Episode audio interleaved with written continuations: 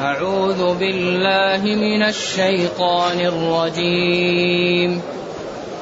وما أرسلنا في قرية من نبي إلا أخذنا أهلها بالبأساء والضراء. إلا أخذنا أهلها بالبأساء والضراء لعلهم يضرعون. ثم بدلنا مكان السيئة الحسنة حتى عفوا وقالوا قد مس آباءنا الضراء والسراء. فأخذناهم بغتة وهم لا يشعرون. ولو أن أهل القرى آمنوا واتقوا لفتحنا عليهم بركات من السماء والأرض. ولكن كذبوا فأخذناهم بما كانوا يكسبون. أفأمن أهل القرى أن يأتيهم بأسنا بياتا وهم نائمون؟ أوأمن أهل القرى أن يأتيهم بأسنا ضحى وهم يلعبون. أفأمنوا مكر الله؟ فلا يأمن مكر الله إلا القوم الخاسرون.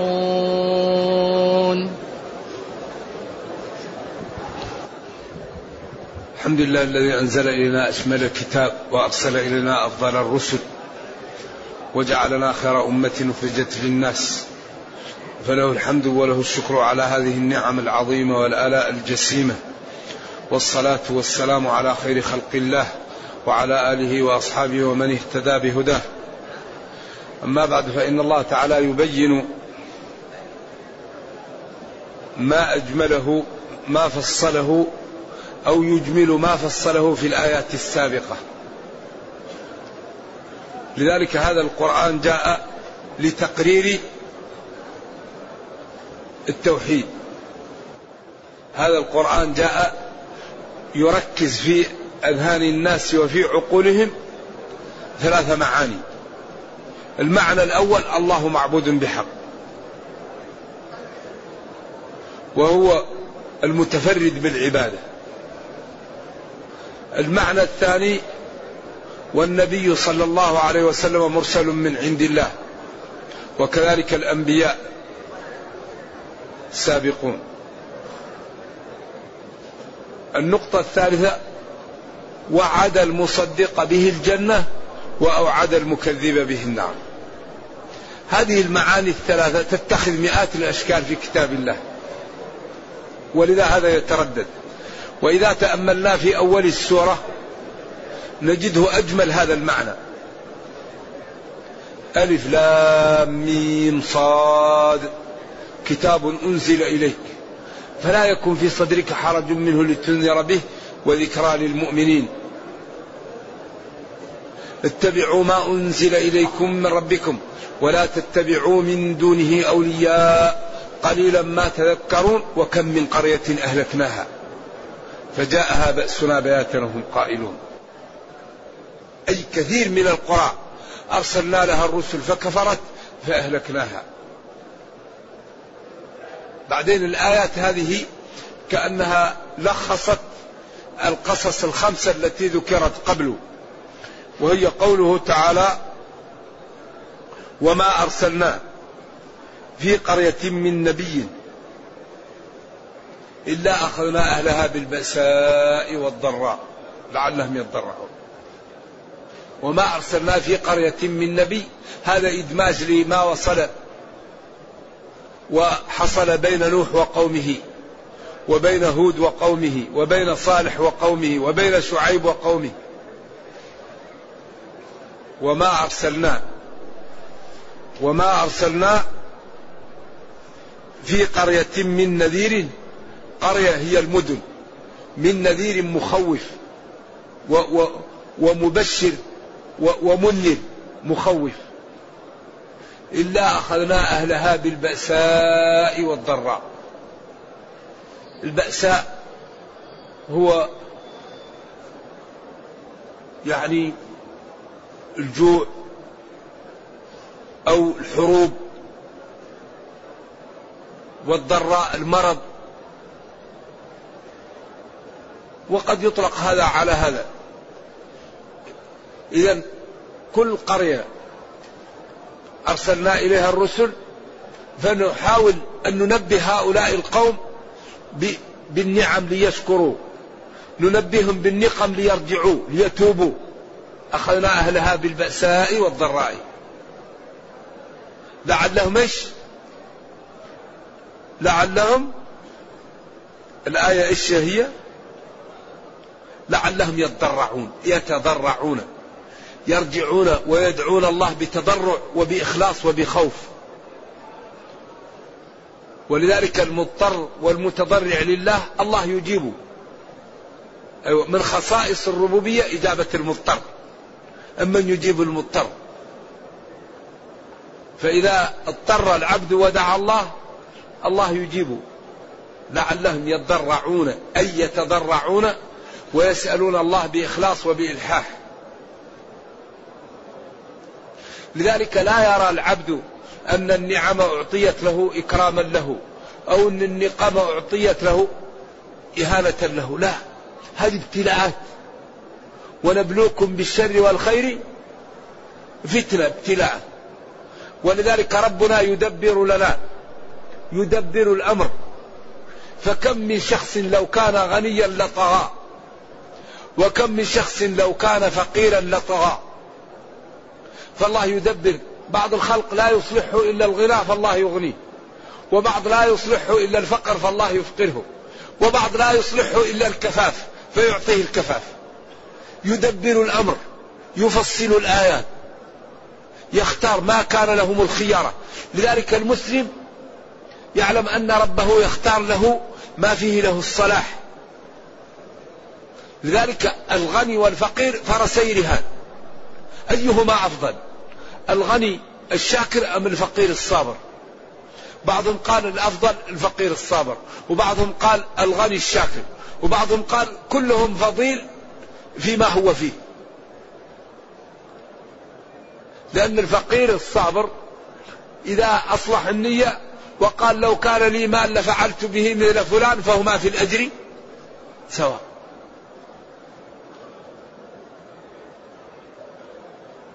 إذا هذا الله المدبر الكريم القادر ينبغي العبد أن يطيعه وأن يرضى بما كتب له وأن يعلم أنه سيعزه وسيدخله الجنة وسيحميه وسيعطيه ما يريد. بس يكون عبد لله. لا يكون عبد للشيطان. لا يكون عبد للهوى. لا يكون عبد للدرهم. لا يكون عبد للمال. يكون عبد لمن؟ لله. فمن كان عبدا لله الله لن يضيعه. إذا الله ما أرسل قبلك من قرية النذير إلا أخذنا أهلها بالبأساء والضراء. لعلهم يتضرعون يدعون الله ويرجعون عما هم فيه. ثم بعد ذلك بدلنا مكان السيئة الحسنة. بدلنا مكان البؤس والفقر والشدة والقحط المال والغنى والصحة والخصب. حتى عفوا على أصح التفاسير حتى زادوا وكثروا وأصبحوا أقوياء. وقالوا هؤلاء قد حرف تحقيق مس وصل وخالط آباءنا وأجدادنا الضراء. والسراء يعني يريدون أن يقولوا ما نحن فيه هذا ليس إلا في قضية يعني الطبيعة. يأتينا البؤس ويأتينا الخصب وهذا أمر ولا فاعل مختار ولا رب ولا نعبد أحد وهذه أمور طبيعية تأتي للناس. عياذا بالله حجبت عنهم يعني الفائدة مما عمل بهم ليتوبوا ويتأملوا. قالوا قد مس آباءنا الضراء والسراء وهذه طبيعة البشر. مرة يأتي خصب ومرة يأتي جذب وهذه طبيعة الناس. أما كونك تقول لنا فيه إله أو فيه معبود لا. عياذا بالله. طيب إيش النتيجة؟ أعطيوا الخير. ونبهوا وبين لهم كم من من ناس قصت أخبارهم. بعدين قال فأخذناهم بغتة الفاء فأخذناهم. لعلة ذلك. ولما سبق من التنبيه وعدم الإفادة والنصح وعدم الإفادة والتبرم والتمادي على الكفر أخذناهم بغتة فجأة. من غير سابق شيء لكي لا يتوبوا ولكي لا يتحركوا. لا خلاص. على طول بدون سوابق. لأنه يمكن يتوب يمكن يتجلد. لأن الأخذ بغتة هذا يكون أكثر ألم للنفس وأكثر قوة وأكثر إيقاع. فأخذناهم بغتة فجأة فإذا هم إيش؟ فأخذناهم بغتة وهم لا يشعرون. وهم لا يدرون وهم لا يشعرون مؤكدة لمعنى بغتة. لأن بغتة فجأة. لكن والحال أنهم لا يشعرون ولا أدنى علم لهم بذلك مما يكون وقعه أشد وقع. لذلك إذا العلاج المبادرة بالاعتبار المبادرة بالفهم. اعتبروا يا أولي الأبصار. المبادرة بأن هؤلاء الأمم كانوا أقوى وأكثر. وأمنع من أشد منا قوة. أولم يروا أن الله الذي خلقهم هو أشد منهم قوة. ينحتون من الجبال بيوتا فرهين. إذا لا علاج لهذه الدنيا إلا الاستقامة. ما فيه هذه الدنيا من ولد فيها ووجد ما عنده علاج إلا أن يستقيم. هذا هو هذا هو العلاج الناجح لمن ولد في هذه الدنيا وأصبح عنده عقل وكلف. الذي كلف وأصبح عنده عقل علاجه الاستقامة. استقمش كما أمرت. ولا يكلف الله نفسا إلا وسعها أي طاقتها. ما لا تستطيع لا تكلف به. وإن أخطأت والإنسان عرضة للخطأ تتوب. كلكم خطاء خطاؤون وخير الخطائين التوابون. الإنسان وخلق الإنسان ضعيفا. إذا علاج الدنيا الاستقامة. هذا هو العلاج. لأن الموت يمكن تأتيك أي وقت. ما يمكن واحد يقول أنا لا أموت شهر. عندي وثقة أني لا أموت شهر أو لا أموت سنة. ما تدري متى تأتي الموت. فالإنسان يستعد ويسدد ويقارب ولا يصر على الكبائر ويترك ما استطاع يتجنب ما استطاع من الصغائر ويبادر بالأعمال الصالحة قبل أن ينشغل. بادروا خمسا قبل خمس. فالإنسان يبادر بالأعمال الطيبة ويعلم أن هذه الدنيا لا علاج لها إلا الاستقامة. ما في. لأنك إذا لم تستقم لا ينفعك مال ولا ينفعك جاه ولا ينفعك عماير ولا تنفعك أصدقاء ولا تنفعك عشيرة ولا ينفعك أب ولا جد ولا ابن ولا خال ولا عم ما ينفعك إلا عمله. فيرى أمامه فلا يرى أمامه إلا النار إيش؟ أو ما قدم. اتقوا النار إيش؟ ولو بشق تمرة. فذلك ينبغي لنا الحقيقة أن نستعد وأن ننتبه وأن نعتبر بهذه القصص التي قصت علينا وبينت لنا. فربنا كريم وقادر وجعل أبواب الخير لا تنتهي. من أكثر من من أكثر ربح من قال سبحان الله وبحمده مئة مرة غفرت ذنوبه ولو كانت مثل زبد البحر. والحديث اتفق عليه الشيخان البخاري ومسلم. سبحان الله وبحمده تأخذ منك بالكثير ثلاث دقائق. بالكثير. قل هو الله أحد تعدل ثلث القرآن. من صلى ركعتين لا يحدث فيهما نفسه غفر له ما تقدم من ذنبه. فالخير كثير.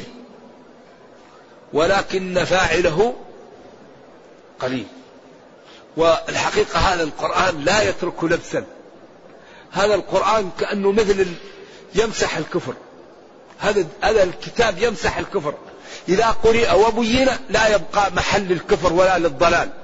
فحري بنا أن نفهمه وأن نعمل به. ثم يقول جل وعلا ولو أن أهل القرى هذا باب جديد مفتوح. كأن سؤال جاء وجاء الجواب عليه لمن يريد أن يبتعد عن الضلال ويسلك طريق الخير. قالوا أخذناهم بغتة وهم لا يشعرون. وقال بدلنا مكان السيئة الحسنة حتى عفوا. ثم قال ولو أن أهل القرى آمنوا. لو حرف شرط في مضي.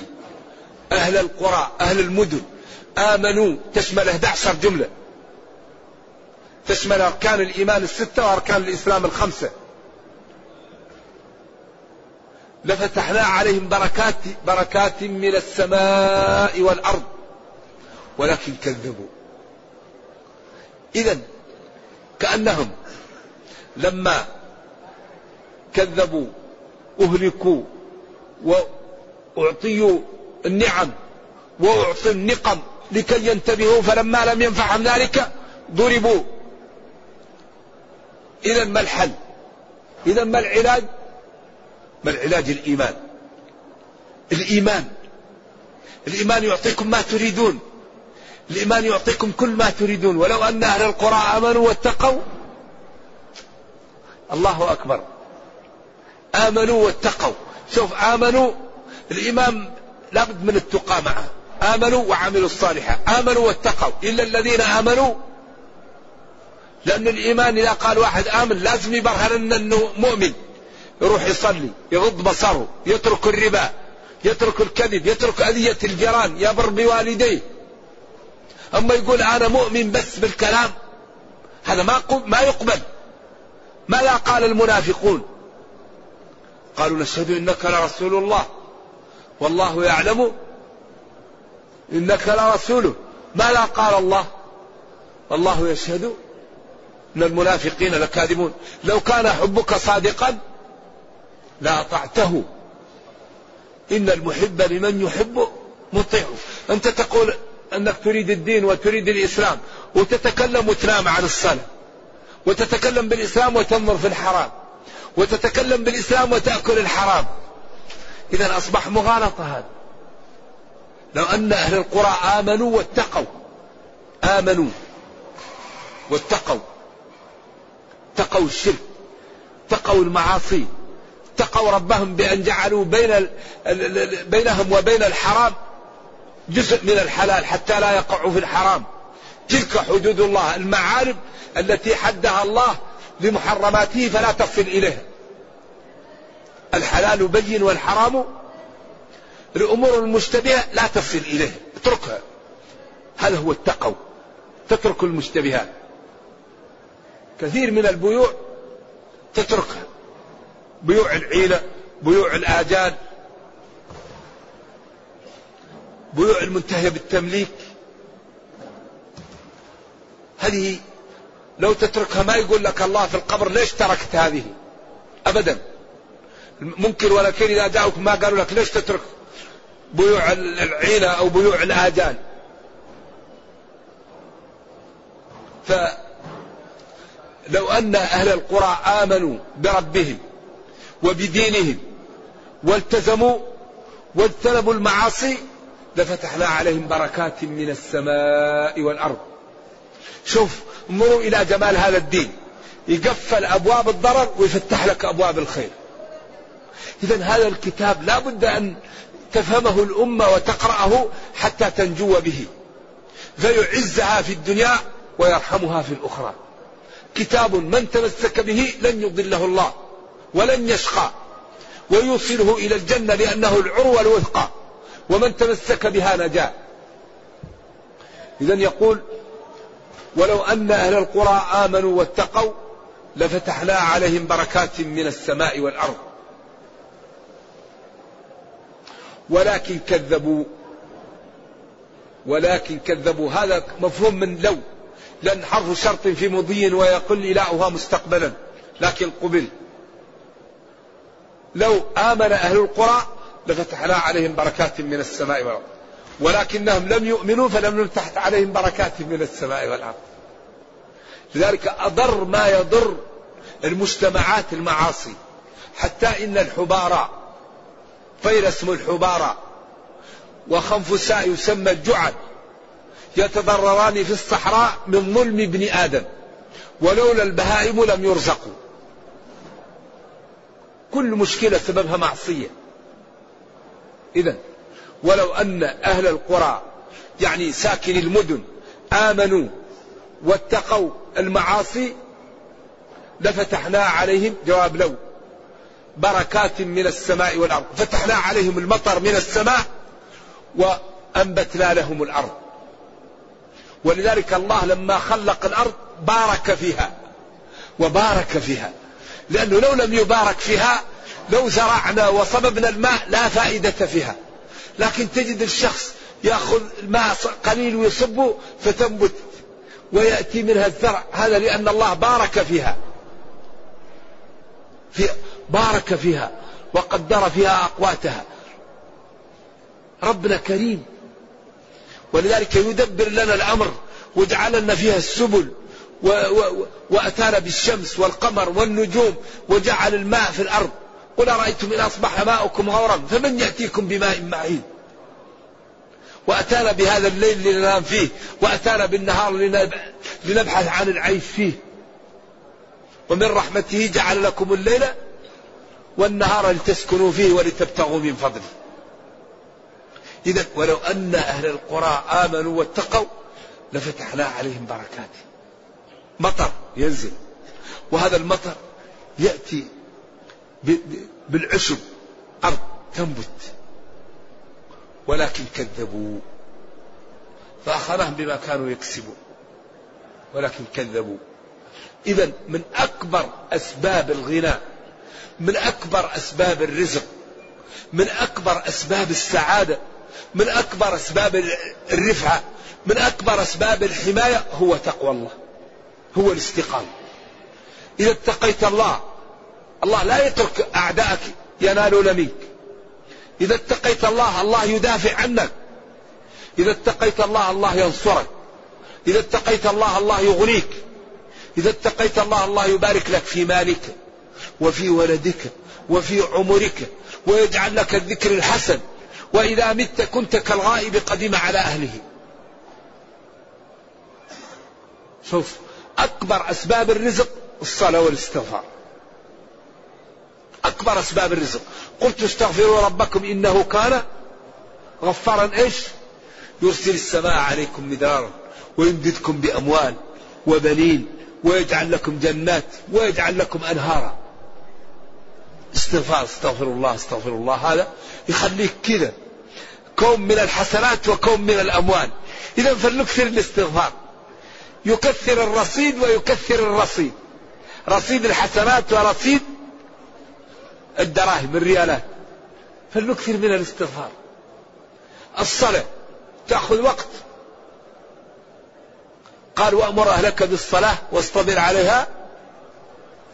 أنت تخاف من الرزق. لا نسألك رزقا إيش؟ نحن نرزقك. الله القادر يرزقك. إذا لا تقول الصلاة تضيع علي وقتي لأن الصلاة خمس مرات في اليوم وتحتاج إلى وضوء وتحتاج إلى الذهاب إلى المسجد وقد الإمام يتأخر فتأخذ عليك وقت والوقت هو المال. فكأن الصلاة تأخذ عليك المال قال لك لا نسألك رزقا. إيش؟ نحن الله. القادر يرزقك. قال العلماء أكبر أسباب الغنى الرزق الصلاة. أكبر أسباب الرزق أن تداوم على الصلاة في الجماعة. الله يرزقك. دين روعة الإسلام في غاية الجمال. كل جمال كل حسن كل سعادة كل رفعة كل عزة. لكن ينبغي أن نعطيه الوقت. ينبغي أن نعطي الوقت لكتابنا نفهمه. نمتثل الأوامر نجتنب الأواهي نتأدب بالآداب نتخلق بهذه الأخلاق نتربى على هذا الكتاب العظيم. فإننا إن تربينا عليه أعزنا الله في الدنيا ورحمنا في الأخرى. أما إذا كان أحدنا يقرأ القرآن في المسجد ويصلي في المسجد فإذا أراد أن يخرج عن المسجد يقول للمصحف مع السلامة خليك في المسجد حتى نرجع لك. هذه مشكلة. الشوارع والبيوت لا خليك في المسجد حتى نرجع لك.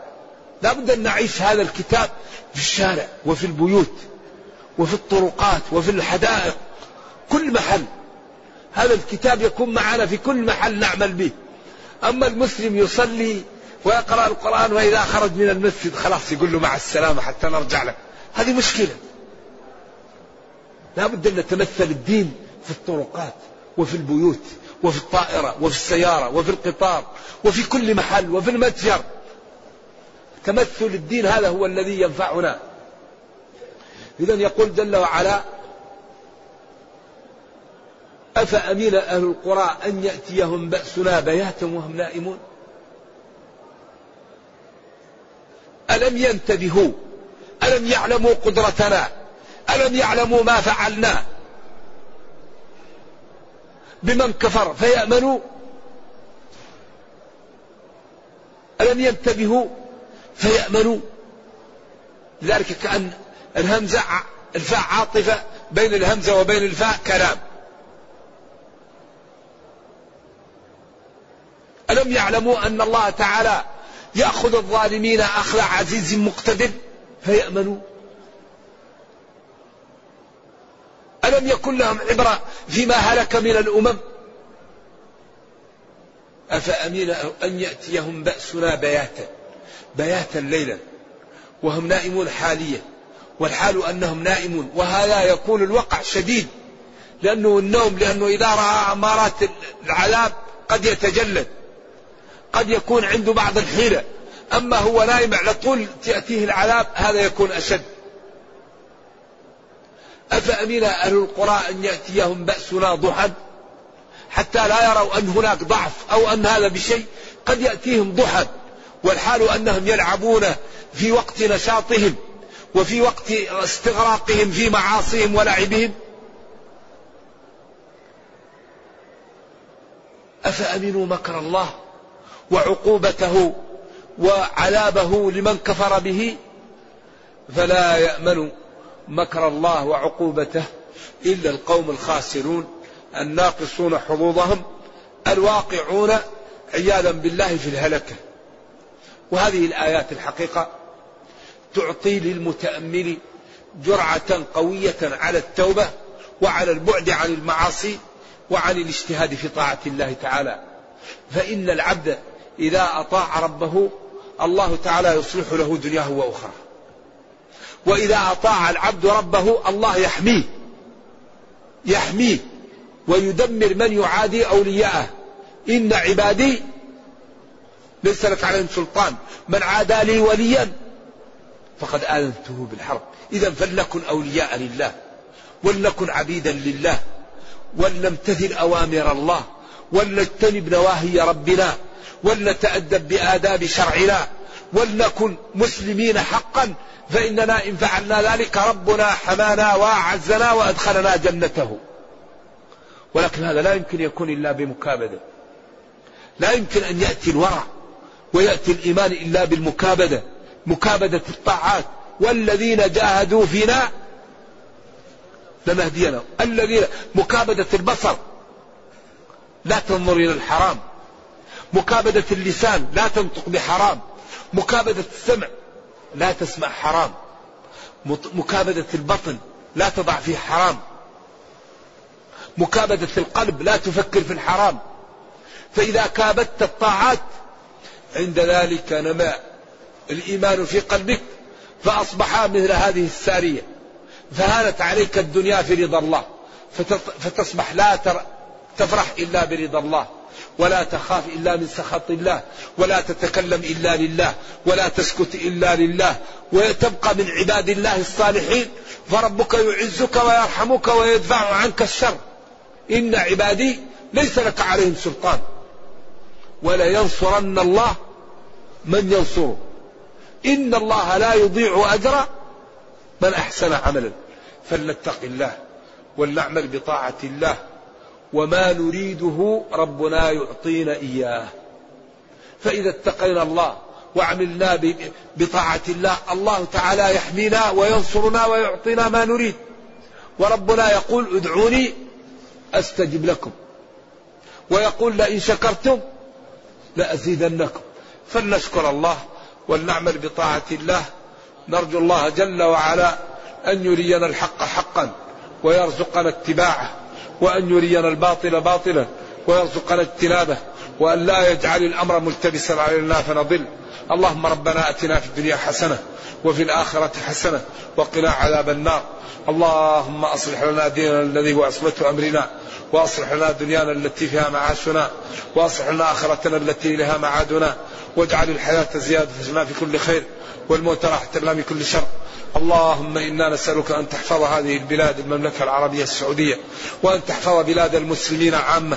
اللهم إنا نسألك أن تحفظ المسلمين وتوحد صفوفهم وتقوي شوكتهم وأن ترد عنهم كيد أعدائهم وأن ترحم ضعفنا وتتجاوز عن سيئاتنا. إنك خير مسؤول والقادر على ذلك. والسلام عليكم ورحمة الله وبركاته. يقول إنه عنده عمارة عرضها للبيع منذ سنوات. هل فيها زكاة سنة واحدة فقط؟ أو تكون تزكى لكل سنة؟ أي القولين أقوى؟ إذا كانت العمارة لم تعدها للتجارة فزكي منها ما يخرج من غلتها من أجرتها. إذا كانت العمارة لا تريدها للتجارة وإنما تريد أن تستفيد من من أجرتها فإن كان عندك من أجرتها مال وحال عليه الحول وكان نصابا أدفع منه واحد من أربعين اثنين ونصف في المئة. أما إذا كانت نفس العمارة تريدها للتجارة وتريدها للتجارة فينبغي أن تجمع ما عندك من الناض من من المال وتجعل العمارة من جملته وإذا انتهى عليه السنة تقومها تقويم وسط وتدفع المال. إذا الدور والأراضي والبساتين إما أن تكون المقصود منها الغلة وإما أن تكون مقصود منها التجارة بها.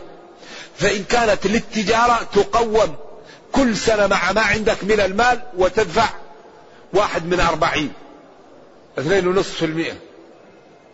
أما إذا كانت ليست هي للتجارة وإنما هي لا تدفع إلا من أجرتها.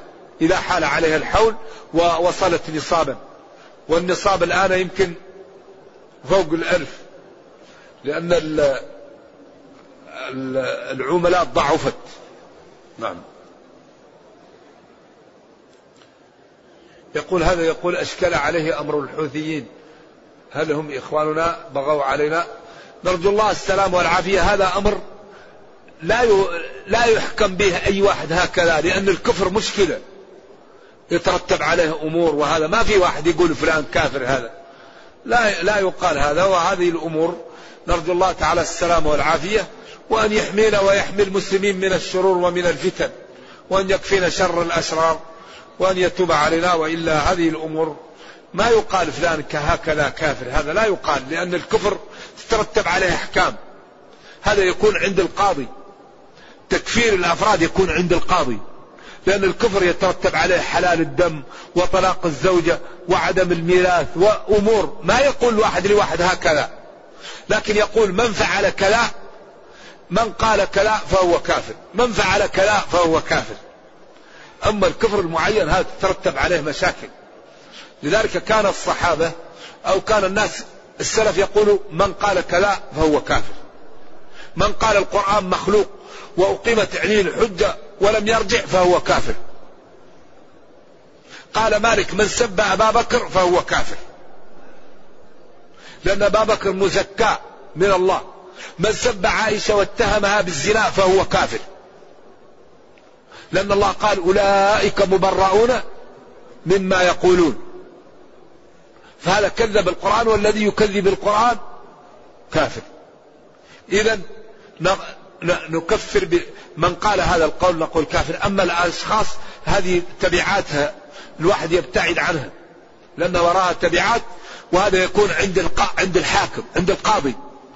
لأن هذا أمر تترتب عليه استتابة وقتل وفقد زوجة وفقد مال. مشكلة. من بدل دينه فاقتلوه. إذا هذا لا يكون إلا عند القاضي. لذلك نحذر من هذا. ولذلك إذا أردنا أن نقول من قال كذا هذا القول كذا. ومن فعل كذا هذا الذي ينبغي أن يكون. نعم. هو يقول أخذ سيارة بالنظام التأجير المنتهي بالتمليك ويريد أن يدفع الباقي الآن فما الحكم؟ أنا أقترح عليك غدا وقت الدوام تتصل باللجنة الدائمة للإفتاء. عندها يعني هواتف وعندها فريق قوي جدا وفاهم يبحث هذه القضايا. فتتصل وقت الدوام باللجنة الدائمة للإفتاء وإن شاء الله يعطوك الفتوى الجيدة لأنهم أولا عندهم فريق يعني في هذا الأمر وكذلك السؤال السابق لو يتصل باللجنة للإفتاء لأنها أيضا لأن هذه الأمور تكون عند اللجنة. عندها فريق يبحث وعندهم أبحاث وكل الأمور والأفهم لها. نعم. والإيجار المنتهي بالتمليك مشكلة لذلك اللجنة أبصر به. نعم. يقول إن تجتنبوا كبائر ما تنهون عنه نكفر عنكم سيئاتكم. يعني نعم الله قال إن تجتنبوا كبائر ما تنهون عنه وتقتصروا على الصغائر نكفر عنكم سيئاتكم نكفر عنكم وندخلكم مدخلا كريما. أما الكبائر قال العلماء لا بد من التوبة منها. أما إذا لم يتب فهو تحت المشيئة. إن الله لا يغفر أن يشرك به ويغفر ما دون ذلك. السؤال الثاني يقول هل شارب الدخان تجوز إمامته؟ شارب الدخان مسكين يضر نفسه يمرض نفسه قبل كل شيء. لأن الدخان هذا يضر من الرأس إلى إلى, إلى القدم. ما في شيء أضر على الإنسان من الدخان. يضر المخ ويضر الحنجرة ويضر الشفتين ويضر الرئة ويضر القلب ويضر الكلى ويضر الأمعاء ويضر المعدة ويضر النسل. المدخن أبناؤه أغبياء.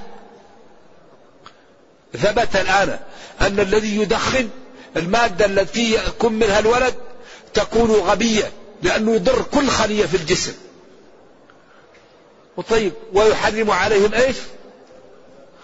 ويحرق المال ويؤذي الملائكة ويؤذي الجيران. وكل سنة الآن يقال أن الدخان يقتل خمسة ملايين من الكرة الأرضية. خمسة ملايين نفس تموت كل سنة بالدخان من الكرة الأرضية. لذلك الكفار الآن بدأوا يمنعوه لأنهم يعلمون ظاهرا يعلمون أن هذا يقتلهم. فصار كثير من البلاد يمنع الدخان في الأماكن العامة وفي الطيران وفي السيارات. لأنه ضرر. نعم. أما قضية الإمامة فالله تعالى أعلم. يقول ما حكم لبس الحرير والذهب للرجل؟ لا يجوز للرجل لبسهما. يقول لماذا سمي مسجد القبلتين بهذا الاسم؟ قيل ولا أعرف أنه يصح أنهم كانوا يصلون فجاءهم من قال لهم إن القبلة تحولت فتحولوا. فأصبح في صلاة واحدة قبلتين في المسجد فسمي القبلتين. وهذا ثباته يحتاج إلى أدلة ورجوع للتاريخ. نعم. لكن قيل هذا والله أعلم. وهنا نقطة يجب أن ننبه عليها. ضرورية. في المدينة مزارات شرعية. وفي المدينة مزارات معالم تزار لا أنها شرع أنه تاريخ. حتى الإنسان لا يبتدئ. يعني الذي يزور القبلتين يزور أنه مسجد من مساجد المسلمين لا أن زيارة سنة أن هذا مسجد يسمى مسجد القبلتين وأنه لم يرد شيء في زيارته وإنما أزوره لأنه مسجد من المساجد ومعلم من معالم. يزور المساجد السبع أن هذا المكان كان فيه غزوة. أما يزور قوبة لأن صلاة فيها لها أجر. يزور مسجد النبي صلى الله عليه وسلم لأن الصلاة فيها أجر. يزور البقيع لأن النبي صلى الله عليه وسلم قال كنت نهيتكم عن زيارة القبور فزوروها. يزور شهداء أحد لأن النبي قال نهيتكم عن زيارة القبور فزوروها وكان يزورهم ويدعو لهم. أما الأماكن الأخرى التي تزار في المدينة لا تزار بنية أنها عبادة يكون هذا بدعة. الذي يذهب للأماكن بنية العبادة هذا مبتدئ. أما الذي يذهب أن هذه أماكن زيارتها ليست سنة وليست من الدين وإنما هي آثار وتاريخ هذا لا يكون إن شاء الله ما يكون أثم. إذا إنما الأعمال بالنيات فينبغي أن ننبه الحجاج أن القبلتين والمساجد السبع ومسجد الجمعة وما يقولون من أماكن وبير الناقة وكل الأماكن اللي يؤتى لها هذه ليست زيارة شرعية. فالذي يأتي بها أنه يتعبد ابتدع يكون مبتدع. أما الذي يأتي أن هذه الأمور ليست سنة ولا علاقة لها بالسنة وإنما هي محلات في المدينة يراها ليرى بعض الآثار هذا يكون الأمر أخف.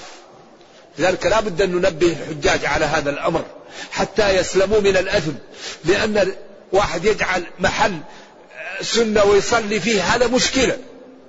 تكون الصلاة بدعة ويكون المشي بدعة وتكون هذه آثام عليه هو جاي يريد الأجر فيتلبس بالإثم فينبغي أن ننبه الحجاج على هذا الأمر.